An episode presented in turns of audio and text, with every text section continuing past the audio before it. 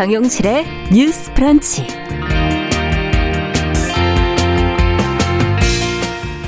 안녕하십니까. 정용실입니다. 정부가 코로나19 백신 접종률을 높이기 위해서 이른바 백신 패스를 도입할 것으로 알려지고 있네요. 자, 이를 두고 백신 미접종자에 대한 차별이 될 수 있다 하는 우려가 나오고 있는데요. 정부가 한시적 제도가 될 것이다라고 밝혔지만 논란은 여전합니다. 자, 백신 패스 차별로 봐야 할지 인센티브로 봐야 할지 같이 한번 생각해 보겠습니다. 네, 대한민국 최고 여성 댄서들이 벌이는 당당한 퍼포먼스가 시청자들을 사로잡았습니다. SNS 상에서도 지금 뜨거운 반응을 얻고 있는 스트리트 우먼 파이터라는 프로그램인데요. 출연자들이 어떤 매력과 에너지를 보여주고 있는 것인지 또 이들이 가, 경쟁을 하는 것이 갖는 의미는 무엇인지 오늘 문화비평 시간에 어, 이야기 나눠보겠습니다. 10월 6일 수요일 정용실의 뉴스 브런치 문을 엽니다.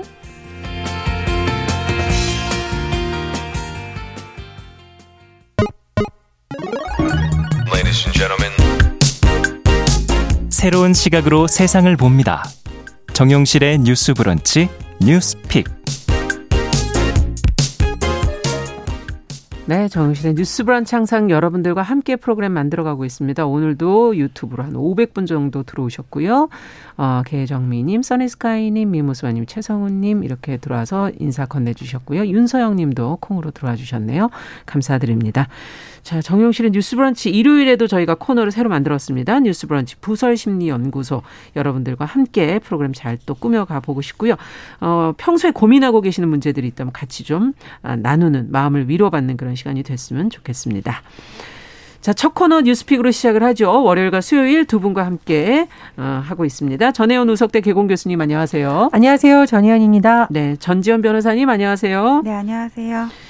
자, 두 분과 함께 이제 백신 패스 얘기를 좀 해볼까 합니다. 지금 뭐 도입될 거다 하는 얘기가 최근에 나오고 있고, 어, 한시적인 제도로 도입한다라고 정부에서 오늘 이제 밝혔는데, 백신 패스에 대해서 찬반 의견이 좀 있어서 정부 입장은 어떻고 지금 어, 어떤 목소리들이 나오는지 전지현 변호사께 먼저 좀 여쭤보겠습니다. 내용을 좀 정리해 주세요. 예, 백신 패스제라는 거는 일단 다중 이용 시설을 할 시, 내가 이용을 할 수 있는 일종의 여권 같은 거예요. 네. 패스를 할 수 있는 거죠. 네. 그러니까 지금 이 방송을 들으시는 청취자분들 중에서 아마 절반 정도는 백신 접종을 이미 완료를 했고 2차까지 그렇겠죠. 절반 정도는 아직 완료를 못 하셨을 것 같아요. 전체 국민 접종률이 50% 조금 넘는다 네. 그러니까.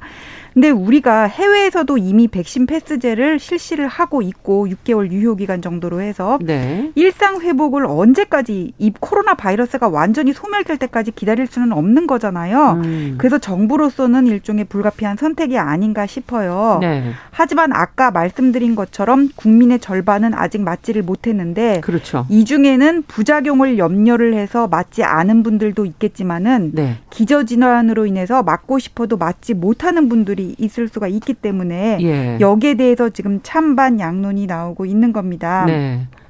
그러나 정부의 입장은 일단은 실시를 하고 그런 차별 요소를 완화해 간다는 것 같아요. 이게 음. 왜냐하면은 예. 어, 결과상으로도 드러나는 게 백신 접종을 완료했을 때그 델타 변이라 그러죠. 음. 그 변이 바이러스에 대한 적응력이 확실히 더 높게 나타나고 있고 예. 접종을 완료한 사람들이 중증으로 가거나 사망으로 갈 수 있는 그런 치명률도 확실히 낮단 말이에요. 네. 그래서 일단 도입은 필요하되 이게 그 백신을 완료한 사람들에 대한 차별 적인 조치가 아니냐 이런 비판이 있으니까는 음. 모두의 안정과 이런 차별 조치로 인한 비판을 그 중간선에서 이렇게 조정을 하는 그런 차원에서 네. 최근에 어떤 PCR 검사 음성 확인서를 제출을 하면은 그럼 그 백신 패스를 가지고 있는 것과 패스 증명서를 가지고 있는 것과 동일하게 취급을 하겠다 이렇게 얘기를 하고 있고 예. 코로나 음성 확인서를 종이로 들고 다니는 건 너무나 번거롭기 때문에 그렇죠. 이거를 앱으로 관리를 하면서 보여주면은 들어갈 수 있도록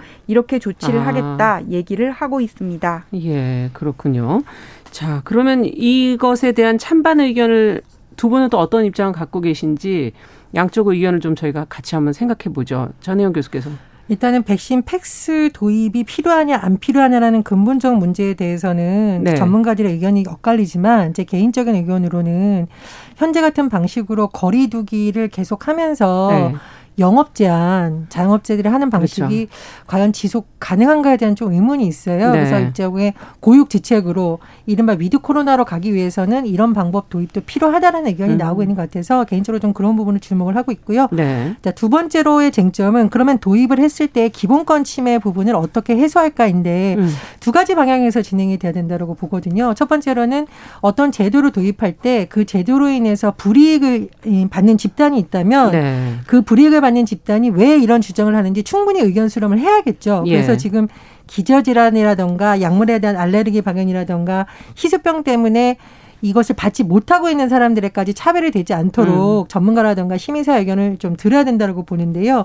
지금 김부겸 총리가 강조한 것은 일상회복자문위원회, 이른바 코로나 위드 자문위원회를 통해서 의견 수렴을 충분히 하겠다고 밝혔었고, 네. 그리고 지금 전해철 장관도 국민들하고 사전 소통을 강화하겠다라고 했으니까 정책 소통의 측면에서 이것을 왜 도입하고 네. 어떤 측면에서의 부작용은 어떻게 보완할 거고 정부에서 먼저 이런 걸 준비를 해야 된다 이렇게 생각을 합니다. 네. 그리고 마지막으로 지금 이게 네거티브 그러니까 안 한 사람한테 불이익을 주는 방식으로 하느냐, 음. 아니면 접종을 한 사람들한테 대한 인센티브, 포지티브 방식으로 그렇죠. 가느냐 때 후자를 많이 지금 권하고 있거든요. 예.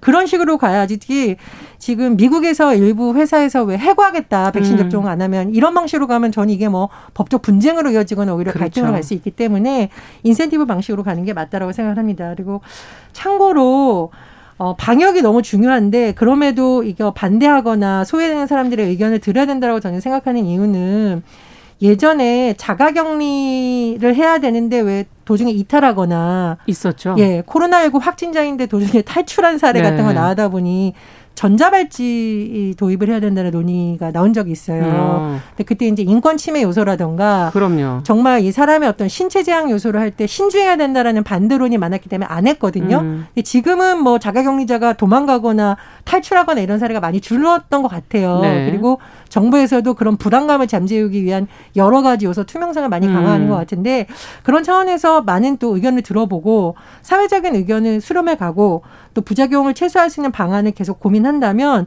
조금 더 지금보다는 음. 좀 국민들을 설득하기가 쉽지 않을까 그런 생각이 듭니다. 네, 말씀해 주신 것 중에서 정책 소통을 해 나가는 측면이 네.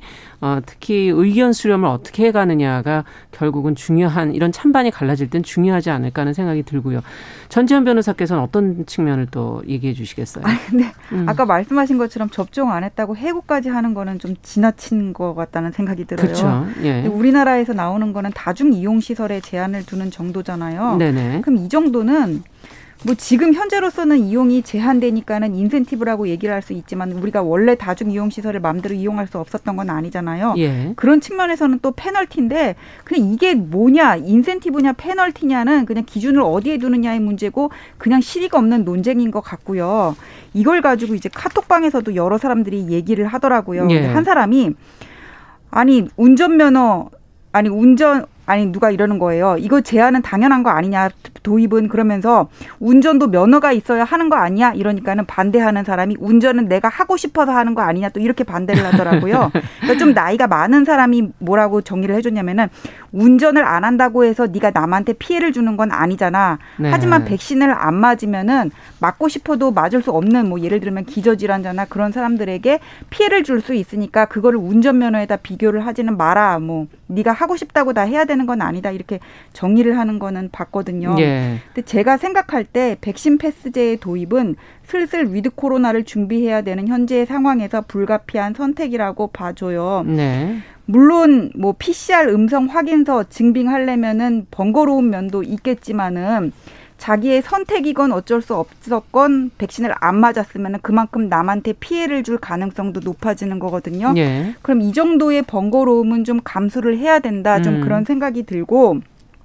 그다음에 국가가 개인의 삶에 지나치게 개입하지 않는 개입하는 거 아니냐 뭐 그렇죠. 이런 반론 충분히 있죠. 나올 예. 수 있어요. 하지만은 우리가 방 안에서 혼자서 사는 거 아니잖아요. 네. 이미 사회생활을 하면서 여러 사람과 접촉을 한다면은 그거는 개인의 삶이 아니라 우리의 삶이거든요. 네. 내가 백신을 안 맞았을 때 기저질환으로 인해서 맞지 못하는 사람에게 감염시킬 가능성, 그로 인해 그 사람이 치명 치명 정도로 갈 가능성이 높아진다면은 여기에 대해서는 일정 부분 제한을 하는 게 맞다. 저는 그런 생각이 듭니다. 네, 백신을 맞는 그 백신 접종 여부가 타인에게 어떤 영향을 주느냐를 좀 중심에 놓고 생각을 해야 된다라는 지금 얘기를 해주셨어요. 어, 단순한 운전과는 그런 부분에서 좀 차이가 있다 하는 어, 면허, 운전 면허랑 비교를 좀 해 주셨는데 전혜영 교수께서 조금 더 첨부해 주신다면? 네, 우리가 백신에 대한 불안감이라던가 이상 반응이 나왔을 때 제대로 국가에서 관리해 줄 수 있느냐 이 문제는 여전히 또 의문을 표하는 사람들이 많기 때문에 네. 그 부분에 대해서는 계속 정책적인 보완이 필요하다고 봅니다. 네. 지금 왜 청와대 국민청원에도 굉장히 이러이러해서 어려움을 겪고 있는데 여기 가면 저기 가라고 저기 가면 또 딴 데 가라고 굉장히 음. 어렵다. 어떻게 해야 되냐. 네. 그리고 이게 다 그러면은 인과관계가 증명된 다음에 보상을 해주는 거냐. 여러 가지 음. 문제점이 그동안 노 출되면서 조금씩 지금 계속 보완을 하고 있거든요. 예. 그래서 그런 부분에서의 보완이 돼야 또 심리적으로 굉장히 불안감을 가질 수 있는 사람들을 달래주는 면이 음. 있다고 생각을 합니다. 그래서 지금 국회 보건복지위의 강기윤 의원, 국민의힘 강기윤 의원이 낸 질병관리청으로 받은 자료를 공개를 했는데요. 예. 어, 지난 2월 백신 접종 이후 이상 반응 신고 수가 21만 건이 넘는다. 9월 16일까지. 그런데 네. 보상 결정한 사례가 0.66%라고 해요. 음. 물론 이제 보상을 하려면 굉장히 까다롭게 인과관계를 증명하거나 몇 년 내에 이 증상이 발현되느냐 안 발현되느냐 그렇죠. 전문가의 기준이 있긴 합니다만 어쨌든 이상 반응이 나왔을 때도 정부에서 음. 책임진다라는 정, 제가 거듭 강조하는데 음. 정책적인 소통이나 그런 부분에서 불안감을 줄여줄 수 있는 노력은 음. 또 정부가 계속 해야 된다고 봅니다. 네.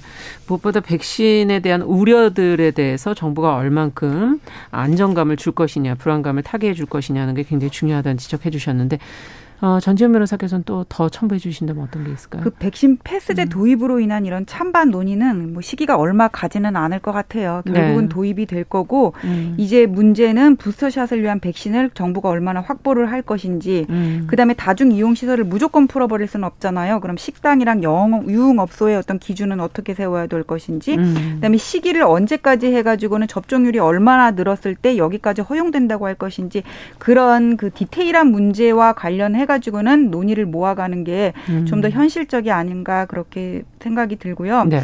그다음에 똑같이 이렇게 코로나 걸린 분들도 보면은 건강 상태에 따라서 극복하는 다르시더라고요. 그 시기가 다르더라고요. 네, 그래서 맞아요. 우리가 이런 논쟁 물론 중요하지만은 그거 외에 음. 평소에 자기 면역력을 늘리기 위한 음. 운동과 음. 식습관을 개선을 하는 게 좀더 예, 현실적이지 않을까 않겠나. 싶습니다. 필요하지 예. 않을까. 지금 현실적인 얘기를 좀 해주셨고 어, 백신 확보가 조금 더 앞으로 더 돼야 되지 않느냐 하는 지적과 더불어 새로운 시대를 이제 준비해야 되니까 또 방역 기준을 또 새로 마련해야 되지 않겠는가 하는 부분도 얘기해 주셨어요. 정 교수님께서 혹시 더 예, 어쨌든 백신과 음. 질병은 과학적인 영역이니까요. 음. 그러니까 추론이 아니니까요. 정부에서 계속 계속 지금 정례적으로 브리핑을 하고 있잖아요. 예. 그뭐 그런 노력 더욱 더 해야 되겠다고 보고 음. 지금 이제 16세, 17세, 12세 뭐 이렇게 그렇죠. 예민한 예. 문제들이 남아 있죠. 그 임산부에 대한 부분. 네. 그래서 특히 저는 임산부분들이 굉장히 걱정이 많을 것 같습니다. 그래서 맞습니다. 정부에서 그래도 백신 접종하는 것에 어떤 이득이 더 많다라는 식으로 계속 얘기를 하고 있는데 음. 그런 정보 도 강화해야 된다고 보고요. 참고로 저도 백신 접종할 때 보니까 예전에 비해서 그 정부에서 그 백신 맞는 분들한테 대한 설명을 굉장히 강화했잖아요. 예. 그래서 저한테도 지금 맞는 백신이 언제고 유효 기간이 음. 언제고 음. 일일이 다 설명을 해주시더라고요. 그래서 의료 현장과 정부의 정책적인 노력이 음. 힘들지만 앞으로는 더 중요하다 이런 생각이 듭니다. 네, 과학적인 부분이 있기 때문에 전문가 의견도 굉장히 중요하지 않을까 하는 생각도 드네요. 자, 이제 다음 뉴스로 또 가보도록 하겠습니다. 이제 일부 대학에서는 지금 국가 근로장학금 대상을 성차별적으로 선발하고 있다는 보도가 있어서 저희가 어떤 내용인지 한번 점검을 해보죠. 전혜영 교수께서 좀 정리해 주시겠어요? 예, 국가 근로장학금 사업은요, 한국장학재단에서 시행 중인 제도인데 주로 저소득층 대학생들이 학자금을 마련하기 위해서 진행되는 사업입니다. 네. 뭐 예를 들면 서류 정리, 행정 업무 보조 이런 걸 하면서 학자금도 좀 벌 수 있는 기회를 주는 건데요. 음. 최근에 일부 대학들이 국가 근로 장학생 선발 요건을 명시하는데 거기 좀 문제가 있다는 지적이 나오고 있습니다. 선발 기준에 그렇습니다. 이제 민주당의 권인숙 의원이 한국 장학재단에 대한 국정감사를 하면서 지적한 내용인데요. 네. 예를 들면 뭐 숭실대나 가천대학에서 국가 근로 장학생 선발 요건을 명시한 것을 지금 이제 언론에 공개된 내용을 좀 저도 봤는데요. 네. 근로 장학생 담당 업무가 서류 정리, 행정 업무 보조예요.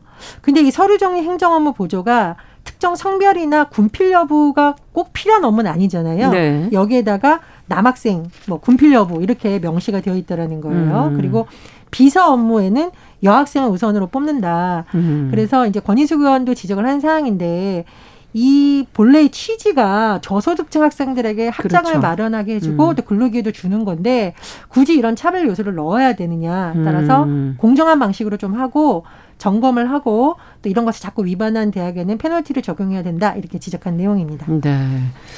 자, 과연 이걸 어떻게 들여다봐야 될지 좀 세부 내용을 들여다보시니까 어떻던가요? 전지훈 변호사께서. 아, 그거 이런 근로장학생 저희 때도 있었거든요. 그렇죠. 그러니까 전체 등록금이 그때 200만 원대였는데 한 절반 정도 줬던 걸로 기억이 나는데 음. 여학생 남학생 가리지 않고 뽑았고요. 선착순으로 해 가지고는. 음. 그래가지고 휴게실 같은 휴게실에 있으면 커피 자판기 있거든요. 거기 커피 믹스하고 종이컵 관리하고 청소하고 그런 일을 주로 했었던 것 같아요. 근데 여기 네. 보니까 어떤 일인지를 보니 보니까 뭐 예를 들면 남자 화장실 청소 같이 남자만 일할 수 있어서 군필자 우대를 한다 그런 게 아니라 아, 말씀하셨던 것처럼 취업 정보를 게시하거나 우편물 분류하거나 뉴스스크를 아무나 다 할 수 있는 거잖아요. 음. 이런데 남학생을 우선한다는 거고 무슨 보건, 의약품 준비 이런 업무는 또 여자만 뽑는다는 거였거든요. 예. 그러니까 사무는 남자가 하는 거고 나이팅게일은 여자 아니냐 좀 이런 인식이 반영된 것 같아서 네. 이거는 명확한 차별이라고 봐요. 그래서 저는 이런 여학생에 대한 차별이 전 대학가에 퍼져 있는지 한번 기사를 찾아봤는데 네. 또 이거 다른 문제도 있더라고요. 어떤 이공계 학교에서는 뭐냐 그러면 뭐냐면은 우수 장학금을 주면서 예. 우수 장학금이라는 거는 성적이 좋은 사람들한테 그렇죠. 주는 거잖아요. 네. 이걸 성적 순대로 뽑는 게 아니라 여자는 따로 뽑아서 주는 게 있더라고요. 그러니까는 여자들은 그 우수 장학금을 받을 기회가 더 많아지는 거예요. 예. 근데 이게 무슨 어떤 정책 결정을 하는 뭐 그런 정무적인 영역도 아니고 성적으로 주는 우선 장학 우수 장학금에 대해서도 여자를 줘야 되느냐 이거 당연히 남학생들의 그때 반론이 나왔던 적이 있어가지고는 음.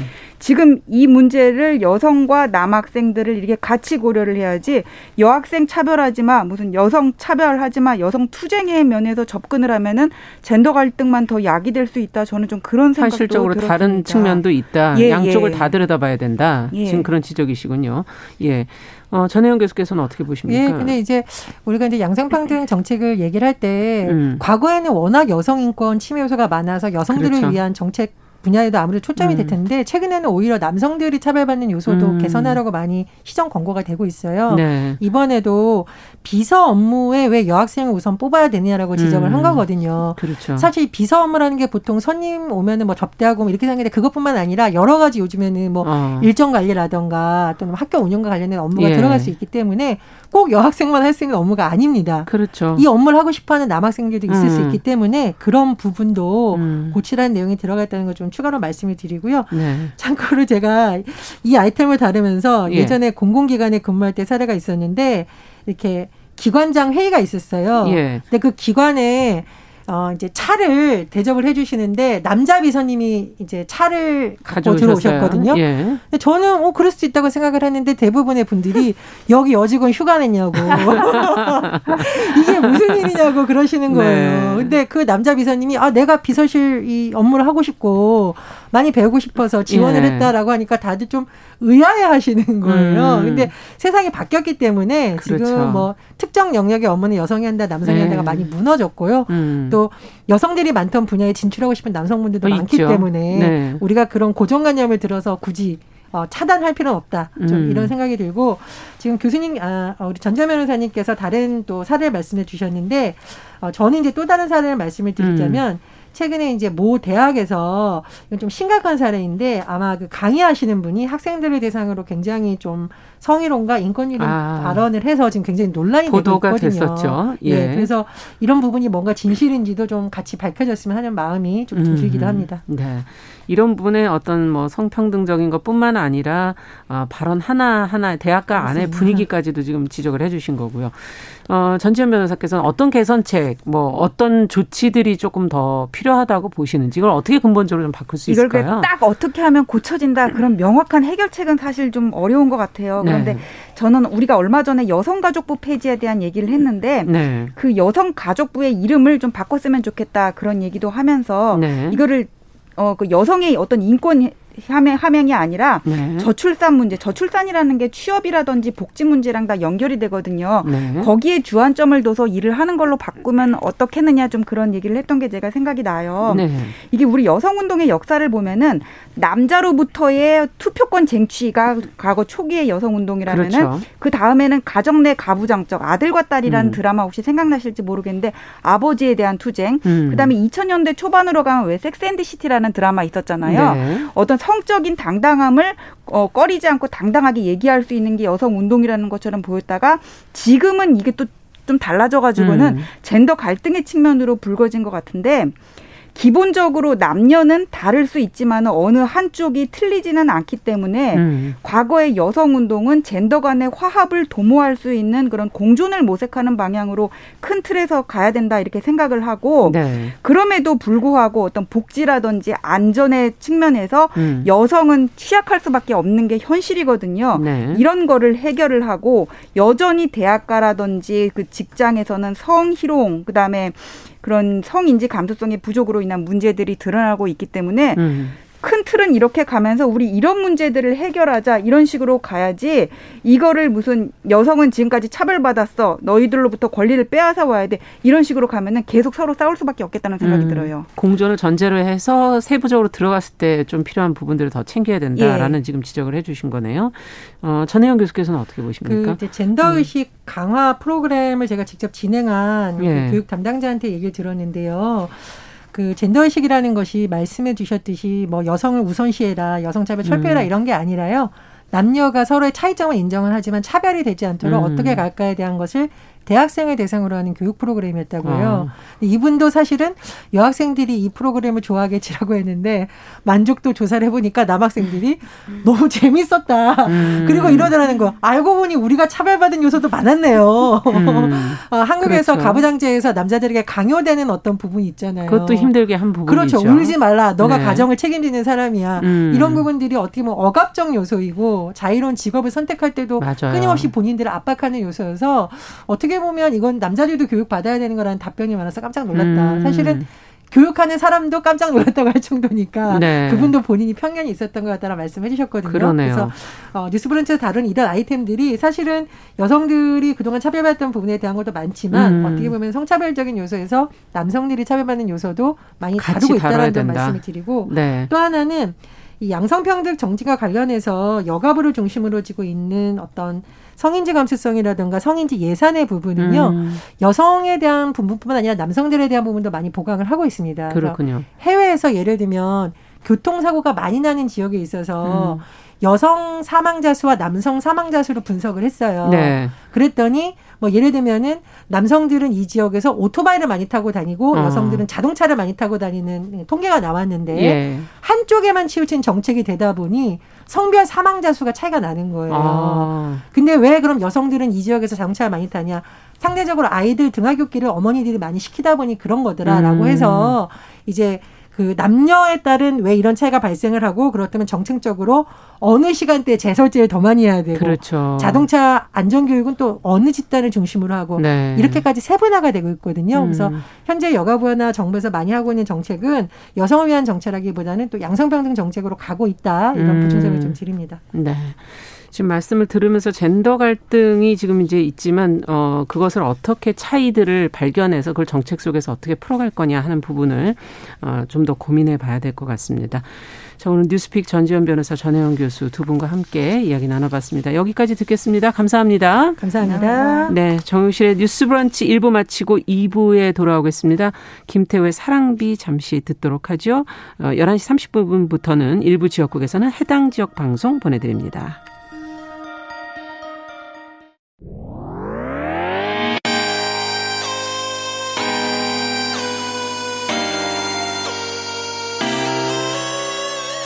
어떤 사람들은 삼루에서 태어났으면서 자신이 삼루타를 친 것처럼 생각하며 살아간다라는 음. 말이 있어요. 3분 즉석칼에 만들듯이 법안을 뚝딱뚝딱 잘 만들어내시는 분들이 왜 여기에 대해서는 음. 이렇게 직무유기를 하고 있을까 그런 문제가 들고 따끔하게 이 예. 여성 팬티에 달려있는 정체불명, 의미불명의 리본에 대해서 생각을 하게 됩니다. 도대체 이 아이는 왜 있는가? 경쾌하게. 정말 그런가요? 외신도 당황한 거죠. 이 사건을 보고 예. 도대체 한국에서 무슨 일이 벌어지고 있는 거냐? 음. 이거 한국의 성보수주의 때문 아니냐? 할 말은 하면서 같이 고민해보겠습니다. 고민해보겠습니다. 세상을 보는 따뜻한 시선 정용실의 뉴스 브런치. 네, 정시현 뉴스 브런치 2부 시작하겠습니다. 11시 32분 향해 가고 있습니다. 필환경 시대를 맞아서 기후변화 심각성을 되새기고 환경 이슈 살펴보죠. 환경하자 서울 환경운동연합의 이유리 팀장 자리해 주셨어요. 어서 오세요. 네, 안녕하세요. 오늘은 또 무슨 얘기를 해볼까요? 오늘은 청년의 이야기를 가져와 봤습니다. 청년의 이야기? 네, 최근 9월 1일이었습니다. 청년 기후운동가들이 모여서 탄소 중립 시나리오를 만들어서 발표를 했거든요. 네. 청년들이 요구하는 탄소 감축의 목표가 무엇인지 좀 알아보고자 합니다. 아, 청년들이 줄여야 된다. 이렇게 아주 구체적으로 얘기를 했다는 거군요. 네, 맞습니다. 지금 청소년 청년들은 기후 위기를 직접 또 체감을 해 봤고 음. 또두 눈으로 환경이 파괴되는 현장을 너무 어릴 때부터 봐온 세대인 거죠. 맞아요. 그리고 또 지금의 이 기후 위기를 막지 못한다면 더 큰 위기가 본인에게 닥칠 것이라는 그 음. 그 위협을 느끼고 있기 때문에 이렇게 기후 위기에 대해서 더욱 민감하게 반응할 수밖에 없는데요. 맞아요. 최근에 새롭게 발표된 이 얘기가 있더라고요. 2020년 작년에 태어난 아이들이죠. 네. 이 2020년에 태어난 아이들이 60년 전에 태어난 세대보다 훨씬 더 많은 기, 이상 기후를 겪을 것이라는 그런 분석이 나왔습니다. 네, 이건 사실 분석이 안 나와도 저희도 걱정하고 있는 부분이긴 하거든요. 네, 맞아요. 예, 젊은 사람들은 정말 다르겠군요. 이걸 체감하면서 살아왔기 때문에 계속. 그렇죠. 맞습니다. 네. 어떻게 보면 좀 예상은 되는데 이게 좀 명확한 어떤 음. 신빙성 있는 분석이 나왔다고 보시면 될것 아, 같은데요. 그렇게 봐야 되겠네요. 네, 스위스와 벨기에 대학 등 국제 공동 연구 연구팀이 최근 발표한 논문에 의하면요. 현재 각 국가들이 제시한 온실가스 감축 목표이죠. 이 NDC를 달성을 한다고 하더라도 음. 평균적으로 일생 동안 30번의 심한 폭염을 겪을 것이라고 추정 분석을 와. 했습니다. 이거를 좀 통계적으로 말씀드리면요. 네. 작년에 태어난 2020년생입니다. 음. 1960년생보다 폭염을 7배 수준 더 겪을 것이라고 이야기를 하고 있고요. 7배 수준? 네. 이게 이제 30번의 심한 폭염으로 나오는 내용인 거죠. 아. 또 산불은 2배 이상 많이 겪을, 많이 겪을 것이고 또 네. 홍수나 흉작은 3배 이상 많이 경, 험할 것이라고 분석했습니다. 와, 이건 정말 심각하네요. 뭐 이거 아주 뭐 당하는 사람들 입장에서 이걸 바라봐야 되는 그렇죠. 사람의 입장에서 네. 너무 답답하고 맞습니다. 예, 사실 걱정스럽고 이런 분석 결과를 보면 되게 굉장히 암울해지잖아요. 맞아요. 근데 추가적으로 연구팀이 제시한 내용에 따르면 만약 온실가스 배출을 대폭적으로 감소 감축을 하고 음. 또 지구 온난화를 산업화 이전 대비 1.5도 온도 상승을 이제 수준을 막는다면 음. 지금 세대가 겪을 폭염의 횟수가 절반으로 줄어들 것이다라고 같이 이야기도 했습니다. 음. 그만큼 이런 기후 재난으로부터 안전한 삶을 보장하기 위해서는 음. 지구 온도 1.5도 상승을 막아야 한다는 뜻인 건데요. 네. 그리고 또 이제 이런 1.5도 상승을 막기 위해서는 이 탄소 중립, 기후 중립이 꼭 필요한 것입니다. 정말 중요한 것이다. 네. 네, 1.5도. 아, 별거 아닌 것 같으면서 상당히 좀 중요한데 네. 청년 기후 운동가들이 그래서 시나리오를 탄소 중립으로 가기 위한 시나리오를 만들었다는데 한번 귀 기울여 들어보죠. 네, 먼저 이 청년들이 왜 이런 시나리오를 발표했느냐를 이야기를 해야 될 것 같아요. 예. 일단 정부가 작년 10월이었습니다. 2050년도 탄소 중립을 선언을 했고요. 네. 그 이후에 올해 5월에 탄소 중립 위원회가 출범이 되었고요. 음. 이 위원회를 주축을 해서 탄중위가 총 3개의 탄소 중립 시나리오 초안을 발표를 했습니다. 네. 지난번에도 한번 제가 말씀을 드린 적이 있었는데 이 3개의 시나리오 자체가 모두 기후 기후위기의 현실성과는 동떨어져 있다라는 것이에요. 음. 뭐 중간 뭐 2030년도 뭐 그런 로드맵에 로드, 로드맵에 대한 이런 목표도 네, 네 반영되지 않았고 해주셨었죠. 맞아요. 음. 청년들이 이제 그래, 그렇기 때문에 이런 탄소 예산을 반영한 시나리오이나 또는 우리나라의 감축 목표나 책임 같은 것들을 음. 부여된 이런 시나리오가 발표되어야 한다는 필요성을 느꼈고 그를 직접 연구해가지고 2040년 기후 중립 시나리오를 만든 것입니다. 2050 우리는 정부에서는 2050 탄소 중립을 네. 선언하면서 했는데 청년들은 2040 지금 기후 중립 시나리오 시기가 10년 앞당겨진 이유는 뭘까요? 네, 이게 전 지구적으로 1.5도 목표를 달성을 해야 되고 또 유지해야 되는 목표가 분명하게 있고요. 네. 또 모든 국가가 이런 감축 노력을 해야 되는 상황인데요. 예.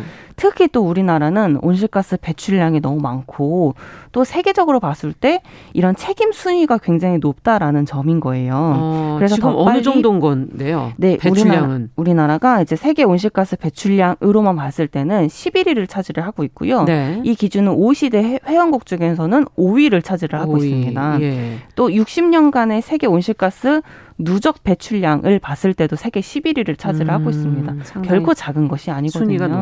네, 네, 상당한 책임을 가지고 가지고 있고 이 책임에 의해서는 더 빨리 중립 상태에 도달을 해야 된다. 그렇다면 이런 노력이 필요하다는 뜻입니다. 정부가 내는 거랑 어떤 차이가 있고 어떤 다른 점이 있습니까? 음, 시나리오를 들여다보니까. 음, 네, 이게 정부는 탄소 중립이라는 뜻으로 이산화탄소에 대한 감축을 이야기를 합니다. 네. 그런데 온실 효과, 그러니까 지구 온난화를 이야기하는 이 온실 효과를 내는 이런 물질들은 이산화탄소만이 아니거든요. 그렇기 때문에 청년들은 기후 중립을 이야기를 하면서 예. 메탄이나 아산화질소 등 온실 효과를 내는 모든 인위적 온실가스를 다 포함을 해서 이거를 순 배출 제로 상태로 만들기 위한 시나리오를 발표를 했어요. 아. 그러니까 좀 더 정부보다 폭넓은 온실가스를 감, 이제 감축을 하기 위한 목표와 그런 시나리오들을 제출했다고 보시면 될 것 같고요. 그렇군요. 네, 그리고 또 이제 정부에서 최근에 이제 2030년 목표를 담은 탄소 중립 기본법을 발표를 했었잖아요. 예, 예. 근데 이 탄소 총리 기본법에서는 이제 2030년도 목표를 하한선을 35% 정도로 얘기를 했는데 사실 이제 세계적으로는 이걸 또 50%까지 달성을 해야 된다라는 상황이거든요. 예. 근데 굉장히 낮은 수위로 이런 목표를 발표를 한 거죠, 정부는. 음. 근데 반대로 청, 청년들은 2030년 온실가스 총 배출량 61% 이상으로 감축을 해야 된다라고 이야기를 했습니다. 어, 두배 이상 해라. 지금 뭐 그렇죠. 내놓은 목표보다. 네, 맞습니다. 이 정도는 달성을 해야 2040년, 2050년도까지는 적어도 중립 상태에 아. 도달할 수 있다라고 이런 시나리오를 발표를 했던 거예요. 예. 그리고 또 하나는 이제 탄소중립위원회에서 또 발표했던 탄소중립 시나리오에서는 찾아볼 수 없었던 음. 탄소 예산이라는 개념을 도입을 해서 시나리오를 만들어냈습니다. 야. 지금 기준도 온실가스를 이산화탄소로 너무 축소해서 생각하지 말고 모든 거 다 포함해라. 네. 그리고 그 안에서 하한선 35%가 아니라 목표를 두 배로 높여라 지금. 그렇죠. 그리고선 탄소 예산 개념이라는 걸 지금 얘기했다는데 네. 이건 뭡니까? 이좀 어려운 개념이라고 볼 수 있을 텐데요. 그냥 예산이라고 보시면 될 것 같아요. 예산. 2018년도에 전 세계 과학자들이 지금 남아 있는 탄소 배출 한계치이죠. 그러니까 지구가 감당할 수 있는 예산인 거예요. 아. 그러니까 즉 탄소 예산이 4,200 200억 톤 정도가 남았다고 추정을 했는데요. 이거 이상이 되면 안 되는 거죠? 그렇죠. 맞습니다. 이게 음. 연간 전 세계에서 지금 현재 배출되고 있는 탄소의 양을 살펴보면 평균적으로 420억 톤을 배출을 하고 있거든요. 지금요? 네. 근데 이게 그러면 시간으로 10배만 되면은 그냥 그렇죠. 끝나네요. 네, 맞습니다. 온난화가 더욱 가속될 수 있다라는 점을 과학자들이 지적을 한 거예요. 네. 근데 이게 또 시간으로 따지면 2027년 말이면 이 탄소 예산이 소진된다는 뜻이기도 하거든요. 6년 뒤네요. 네. 맞습니다. 한국도 같은 상황인 거고요.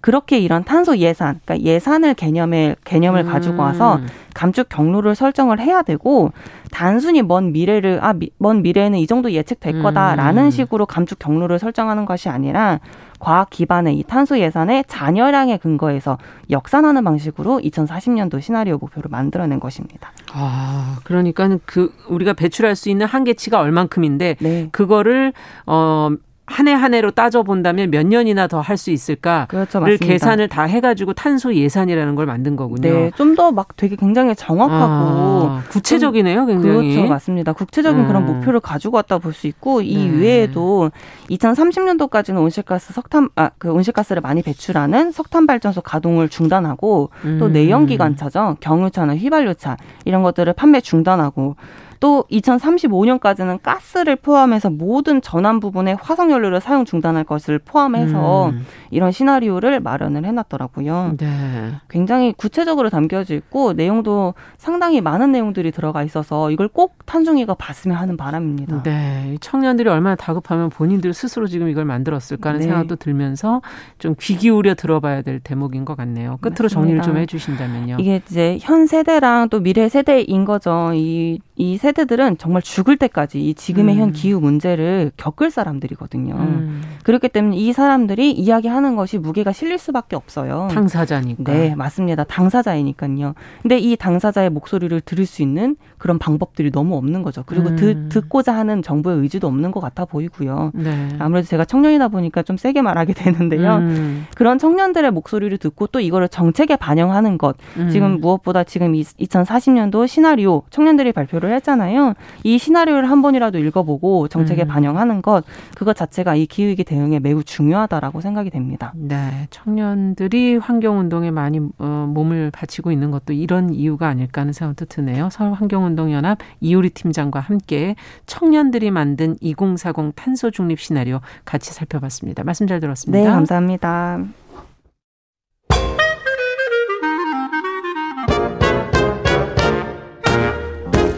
모두가 행복한 미래 정용실의 뉴스 브런치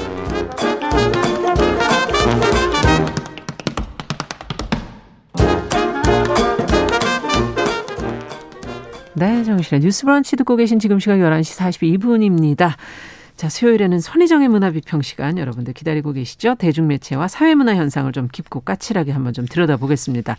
오늘도 손희정 문화평론가 자리해 주셨어요. 어서 오세요. 네, 안녕하세요. 오늘은 스트릿 우먼 파이터. 네. 이 얘기를 좀 해보자고 하셨는데. 안 할 수가 없습니다. 화제더라고요, 정말. 네, 그렇습니다. 예, 왜 이렇게 인기인 거예요? 예, 스트릿 우먼 파이터, 그 줄여서 스우파라고 하는데요. 어. 스우파는 한국의 여성 댄서들이 모여서 팀전으로 댄스 배틀을 하는 서바이벌 프로그램입니다. 음. 이 street dance라고 하는 건 전통 무용이나 발레, 뭐 현대 무용 등 이른바 순수 무용으로부터 비롯된 것이 아닌 대중문화 기반의 아. 춤을 일컫는 말인데요. 네. 댄서들 댄서들이 다양한 공간에서 배틀을 하는 문화가 있어 왔는데 음. 그 배틀 형식을 방송으로 가지고 온 거죠. 예. 그랬을 때 이제 시청자들을 사로잡는 이유가 너무 많을 텐데요. 고심을 하면서 예. 다섯 가지 관전 포인트를 아. 뽑았습니다. 뭡니까? 보통 이럴 때 뭐 세 가지 이렇게 해야 되는데 뭐세 예. 가지로 압축할 수가 없더라고요. 다섯 가지나 돼요. 네, 다섯 네. 가지인데요. 첫 번째는 자신의 일에 자부심을 가진 오랫동안 음. 몸을 단련하고 기술을 숙련해온 전문가들이 음. 자신의 기량을 한껏 뽐내는 것을 보는 즐거움. 그렇죠. 두 번째는 여덟 개의 팀이 서로 경쟁을 하고 있거든요. 네. 근데 그 팀을 이끄는 리더들의 리더십과 팀원들 간의 아. 협업이 또 굉장히 아름답더라고요. 그렇죠. 이걸 보는 재미. 어. 세 번째는 굉장히 다양한 춤을 볼 수 있다는 것입니다. 어. street dance 세부 장르에 저도 이거 보면서 이제 아, 배웠는데요. 네. locking, b-boying, waacking, 힙합, house, krump, 팝핀 이런 굉장히 다양한 장르가 네. 있더라고요. 네. 근데 이게 이 장, 이 춤들의 장점을 최대치로 살려주는 음악이 또 흐르면서 음. 댄서들이 자신의 기량을 한껏 펼치는 장면이 아, 손에 땀을 쥐기도 그렇죠. 하고 아 이렇게 춤이 정말 다양하구나. 아. 전 처음 보기 시작할 때 비슷비슷하지 않을까 네. 그렇게 생각했는데 아우 그렇지 않은 거죠. 또 어. 너무 배우는 재미도 있었고요. 그러네요.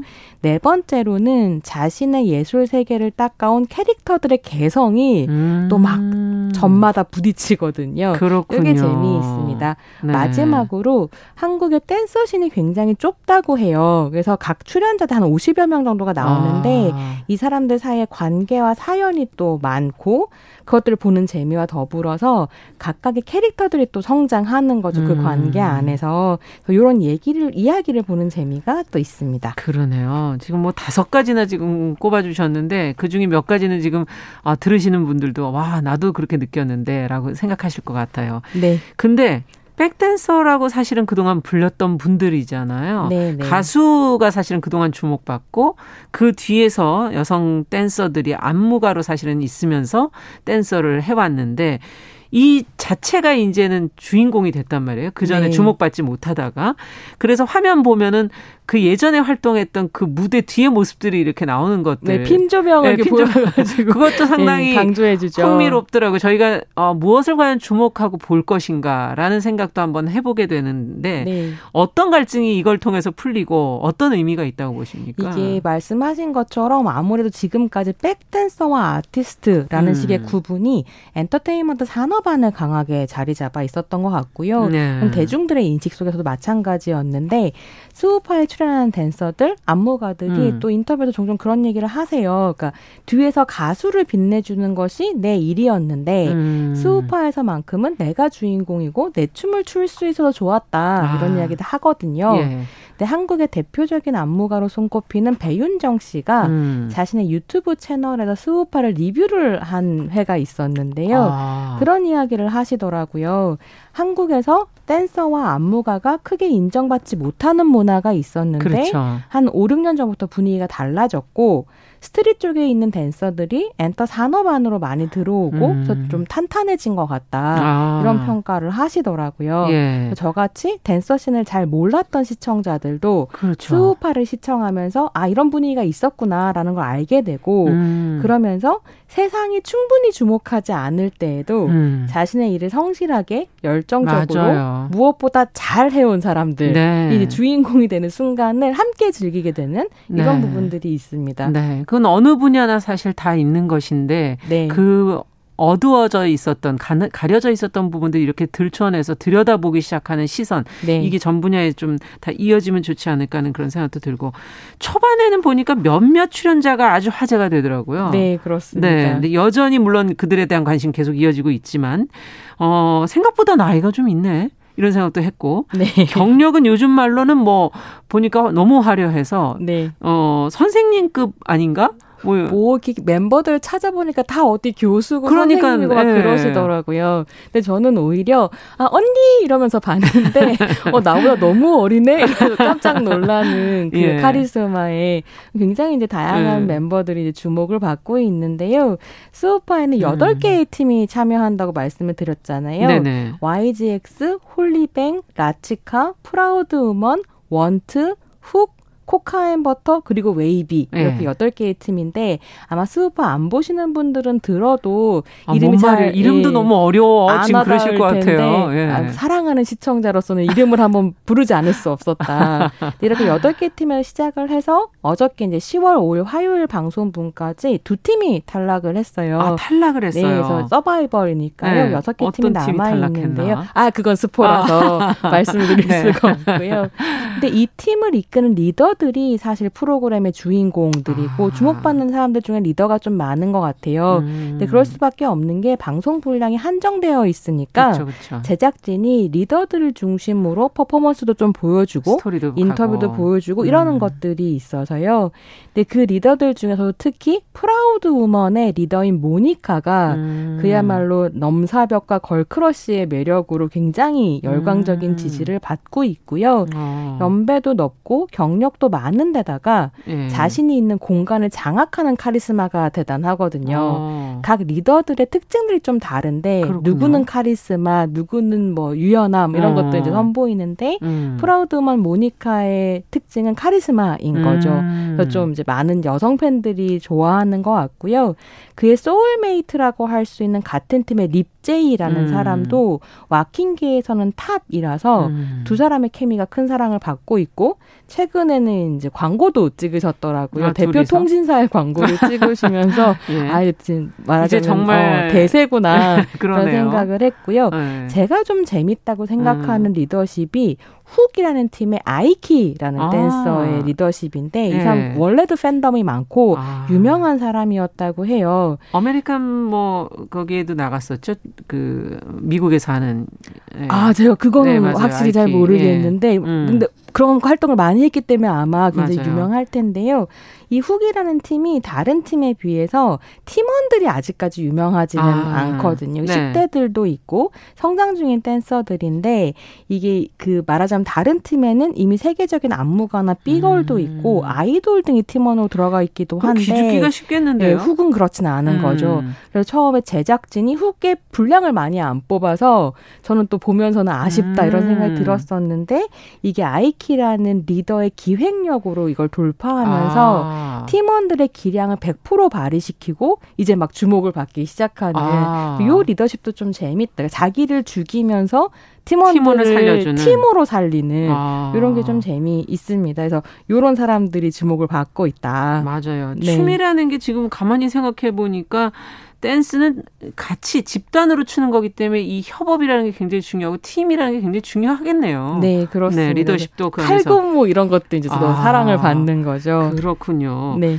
근데 보니까 이제 뭐 삐걸 출신도 있는 것 같고 브레이크댄스라는 네. 음, 과감하고 역동적인 그런 동작들 어, 쉽게 볼 수 없는 그런 어떤 프로들의 춤을 이렇게 즐길 수 있는 것만으로도 사실은 인기가 있을 수밖에 없지 않을까. 네, 아 눈이 네. 호강을 한다 이런 생각을 했는데 네. 이게 한편으로는 저는 여성들 사이에 운동 열풍하고도 좀 맞닿아 있는 부분이 있다는 생각도 아. 들더라고요. 그러니까 몸을 단련해서 의지대로 움직이는 거잖아요. 아, 네. 상상도 못했던 무브 같은 것들을 보여주시는데 맞아요. 한편은 축구 열풍, 배구 열풍과 함께 댄스 열풍이 오지 않을까 음. 이런 생각이 들고 그 모든 모든 에너지를 쏟아내서 몸을 막 움직이고 난 다음에 숨이 턱까지 막 차오르거든요. 아, 이 댄서들이. 그렇죠. 근데 그걸 보는 희열이 또, 어. 아, 저렇게까지 움직여내고 대단하네요. 저렇게까지 에너지를 쓸수 어. 있구나. 그런 것도 좀 재밌더라고요. 예. 여성이 자신의 몸에 대해서 또 관심을 갖게 되는 하나의 측면일 것도 같고.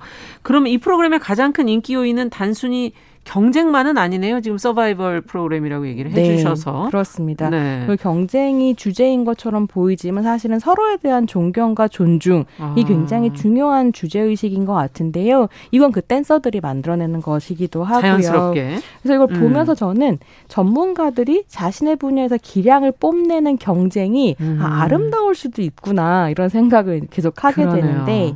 제가 굉장히 좋아했던 순간이 어떤 순간이었냐면 네. 이 스우파 첫 배틀이 예. no respect 배틀이었어요. 아. 뭐냐면 내가 생각하기에 가장 만만한 그야말로 no respect 존경하지 않는 댄서를 지목해서 아. 1대1로 배틀을 하는 거였거든요. 1대1로? 예. 근데 그 배틀에서 라치카 팀의 리더인 가비가 음. 훅 팀의 아이키를 지목을 해서 배틀을 해요. 음. 근데 이제 배틀이 끝나고 난 다음에 가비가 그런 인터뷰를 하는데 no respect 배틀을 하고 나서 respect이 생겼다. 음.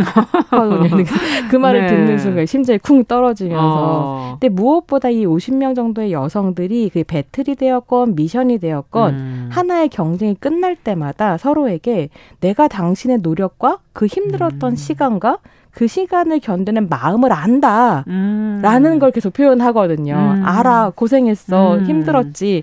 때 이걸 보고 있으면서 또 많은 시청자들이 음. 지치잖아요. 그렇죠. 그 지치는 일상을 또 견디고 다음으로 나갈 되는. 수 있는 힘을 얻는다 이런 얘기들 음. 많이 하시더라고요. 네. 앞서 얘기해 주신 것처럼 이 세계가 너무 좁기 때문에 서로 안에 얼, 얽혀 있고 관계성이 있다라고 얘기를 해 주셨는데 그게 이제 드러나면서 때로는 힘들었던 서로의 감정들, 네, 예, 뭐 이런 것들이 시청자의 눈물을 뭐 이렇게 자아내기도 했다면서요. 아마 시작할 때부터 기획 음. 포인트 단계에서 관전 아. 포인트였던 것 같아요. 예. 예를 들면 홀리뱅의 허니제이와 음. 코카앤버터의 멤버들이 음. 예전에는 한 팀이었다가 갈등이 생기면서 찢어진 거 예, 허니제이를 남겨놓고 음. 다 이제 나온 거죠. 아. 그래서 그 no respect 배틀에서 코카앤버터의 리더인 리헤이가 허니제이를 찝어가지고 아이고, 이건, 1대1 배틀을 해요. 이건 너무 예민한 건데. 네. 근데 뭐 허니제이도 기다렸다는 듯이 나와서 아. 이제 배틀을 하고 근데 이게 되게 재미있었던 게